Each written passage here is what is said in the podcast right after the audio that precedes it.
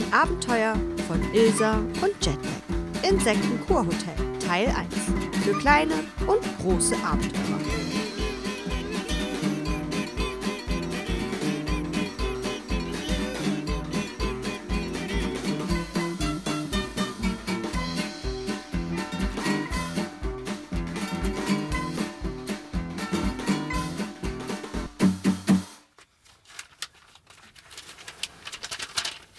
Schon seit Tagen versuchte Ilsa, etwas über Insektenhotels herauszufinden. Sie hatte von Mama die Broschüren von der Umgebung und eine große Karte bekommen. Der Boden im Van war nun geschmückt mit all den Riesenkarten und Papieren. Ein Insektenhotel zu finden, erwies sich aber als gar nicht so leicht, denn sie sind nur über geheimnisvolle Wanderwege zu finden. Aber die Recherche hatte sich gelohnt. Ilse hatte eins ausfindig gemacht. Sie räumte alles wieder ein und fing an, den Rucksack zu packen. Eine Hängematte, eine große Wasserflasche, ein Schlafsack. Hm, habe ich was vergessen? fragte Ilsa. Äh, Proviant. Brummte Jetlag. Du meinst Essen? Ja. Stimmt, wird eingepackt. Ich muss ja sicher gehen, dass du nicht die Insekten auffrisst. Ich packe genug Seetang-Chips ein. Das sollte als Notfallration reichen. Denk daran, Insekten sind unsere Freunde. Die Idee mit dem Insektenhotel war keine geplante Luxusreise für Jetlag. Es war ein echtes Insektenabgewöhnprogramm. Dieses Abenteuer war eine Zwangsverordnung von Ilsa, denn Faultiere essen neben Blättern, Früchten und Zweigen eben auch gerne Insekten. Und das brach Ilsa regelmäßig das Herz, denn sie liebte Tiere, ob groß, klein, stachelig oder glitschig. Sie wollte jedes Tier anfassen, kuscheln und am liebsten einpacken. Zum Glück hatte sie ihm mit Seetankchips einen guten Ersatzgenuss anbieten und seine Rückfallquote als Insektenfressmaschine minimieren können. Diese kleinen süßen Marienkäfer sind ein wahres Festmahl. Dennoch hielt Ilsa diese Kur für absolut notwendig. Sie waren also fertig und zum Abmarsch bereit. Ilsa nahm Jetlag und steckte ihn in ihren Rucksack, denn er war natürlich viel zu faul, um selbst zu laufen. Viel zu faul. Nein, nein. Keine Lust zum Laufen. Und dann ging es los. Mama und Baba setzten sie mit dem Van direkt am Wegweiser mit der Aufschrift Insektenkurhotel ab. Bis morgen. I love you, sagte Mama und gab ihr einen Kuss und eine dicke Umarmung. Da Ilsas Mama aus Deutschland kommt und ihr Baba aus Amerika, passierte es doch häufiger mal, dass sie die beiden Sprachen mixten. Meine Mama. Dann umarmte Ilsa Baba, gab ihm einen Nasenkuss und einen dicken Schmatzer. Ayo. Danach gab es eine Gruppenumarmung, die Ilsa irgendwann einmal eingeführt hatte. Das war ihr wichtigstes Ritual mit ihren Eltern. Sicher habt ihr auch ein Ritual, das ihr mit euren Eltern macht, oder? Nun standen sie vor dem Wegweiser. Der Pfeil zeigt nach rechts. Sie marschierten also los nach rechts, immer der Nase nach. Ein Hut, ein Stock, ein Regenschirm und vorwärts, rückwärts, seitwärts ran, Hacke, Spitze, hoch das Bein. In dem Moment, in dem sie das Bein in der Luft hatte, sah sie, dass vor ihr eine Mauer aus komischen Insekten war. Uh, lecker. Das sind Gespensterschrecken. Gespenster? Stabschrecken. So werden wir auch genannt. Klingt doch viel ungefährlicher. Stimmt. Ihr seid also schreckende Stäbe. Hoppla, wo wollt ihr zwei denn hin? Ilsa suchte den Boden ab, denn diese Stimme kam nicht von der Stabsschrecke. Jetlag entdeckte sie als erstes und zeigte auf ein filigranes Wesen. Vor der Mauer kniete eine Gottesanbeterin. Sie musste es gewesen sein, die mit dieser zarten Stimme zu ihnen sprach. Ich bin die Hüterin der Mauer, dem Durchgang zum Hotel der Insekten. Hier passiert nur, wer eine Buchungsbestätigung hat. Moment. Jetlag kramte im Rucksack rum und reichte ihr ein grünes, angeknappertes Blatt mit einigen Zeichen drauf. Ilsa kniete sich vor die Gottesanbeterin. Vielen Dank. Sie reichte das Blatt zu einer der Gespensterschrecken. Diese roch am Blatt und schaute Ilse und Jetlag durchdringend an, Na, da hat wohl schon jemand dran geknabbert. sagte das Insekt. Jetlag schaute beschämt weg. Wenn ich schon keine Insekten essen darf, dann doch wenigstens Blätter. So leicht mache ich euch die Durchreise nicht. Erst müsst ihr mir noch eine Frage beantworten. Was passiert, wenn ich in Gefahr bin und ein Bein verliere? Na, was glaubt ihr? Ähm, mm, Ilsa stotterte herum. Sie hatte keinen blassen Schimmer. Da übernahm Jetlag und kramte gedanklich in seinem Insektenlexikon rum. Das Bein wächst einfach nach. Das ist doch euer Superheldenmerkmal. Du bist schlauer, als die Insektenpolizei erlaubt. antwortete die Stabschrecke und fing an, das Blatt genüsslich zu verzehren und Jetlag dabei anzugrinsen. Das Insekten-Co-Hotel befindet sich in 500 Metern. In diese Richtung. Sagte die Gottesanbeterin und drehte ihren Kopf nach hinten, genau in die Richtung, in die sie laufen sollten. Das sah ziemlich abgefahren aus, denn Gottesanbeterinnen können ihren Kopf einmal auf die andere Seite drehen. Dann drehte sie sich zu Jetlag. Insekten sind Freunde, keine Beute. Claro? Jetlag nickte respektvoll. Im Übrigen müsst ihr auf eurem Weg immer auf die Markierungen achten. Sonst werdet ihr euch verlaufen. Viel Glück. Ich muss unbedingt meine Notfall-Seetang-Chips finden.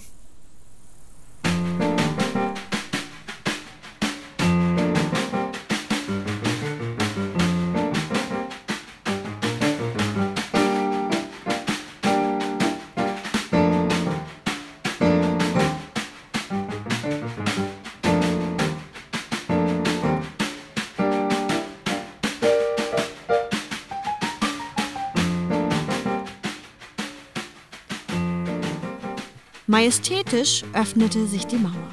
Ilsa stapfte den Weg entlang und hüpfte über Stock und Stein. Nach nur wenigen Metern gab es verschiedene Abzweigungen. Welche sollten sie nun einschlagen? so, nun zeig mir, was du kannst, du super schlauer Spurenleser. Jetlag spähte aus dem Rucksack in alle Richtungen. Da, da. Rief er aufgeregt. Siehst du das äh, schimmernde Spinnennetz dort? Er zeigte auf zwei Bäume, die dicht beieinander standen. Spinnen ziehen Seide aus ihrem Körper, um damit lange Fäden zu spinnen. Sie nutzen das Netz, um ihre Beute zu fangen. Käfer und so'n Zeug. All die leckeren Insekten, die ich auch mag. Wie gerne würde ich jetzt so ein klitzekleines Spinnchen verputzen. Im Spinnennetz hingen sehr viele Käfer und andere Krabbeltierchen. Ilsa stürmte zum Netz und wollte gerade alle retten. Da stoppte Jetlag sie. Nein, warte. Das ist die Spur. Schau dir die Käfer einmal genau an. Apropos, genau hingucken. Wusstet ihr, dass Spinnen zwar acht Augen haben, sie aber ein wenig kurzsichtig sind und Dinge daher erst gut sehen können, wenn sie nah dran sind? Ilsa schaute sich die Käfer noch einmal an. Jetlag hatte recht, sie waren wie ein Pfeil angeordnet. Und dieser Pfeil zeigte nach links. Na, was meint ihr? Wo müssen die zwei Abenteurer jetzt lang? Toll, super Jetlag. Jetzt geht es links weiter. Lasst euch nicht nochmal blicken. Ich möchte nicht gestört werden. Eine unbekannte Stimme schallte vom Netz rüber. Es war die haarige Spinne mit ihren acht Beinen und 48 Knien. Sicher hatte sie die beiden gehört, denn Spinnen können mit ihren Haaren Dinge ertasten, hören oder fühlen, Nix wie weg hier, flüsterte Ilsa ganz aufgeregt. Bevor uns die wütende Spinne auch noch verputzt. Na ja, also ich hätte nix gegen eine Spinne als Vorspeise. Yummy. Sie wanderten links weiter und bald wurde der Weg so eng, dass sie über einen Baumstamm weiter balancieren mussten.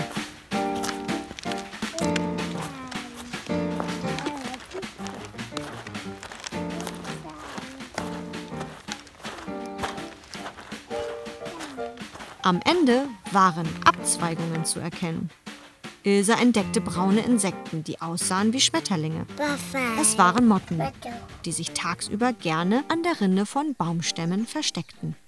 Ilse erkannte sie auch nur, weil auf ihren Flügeln große augenförmige Muster waren.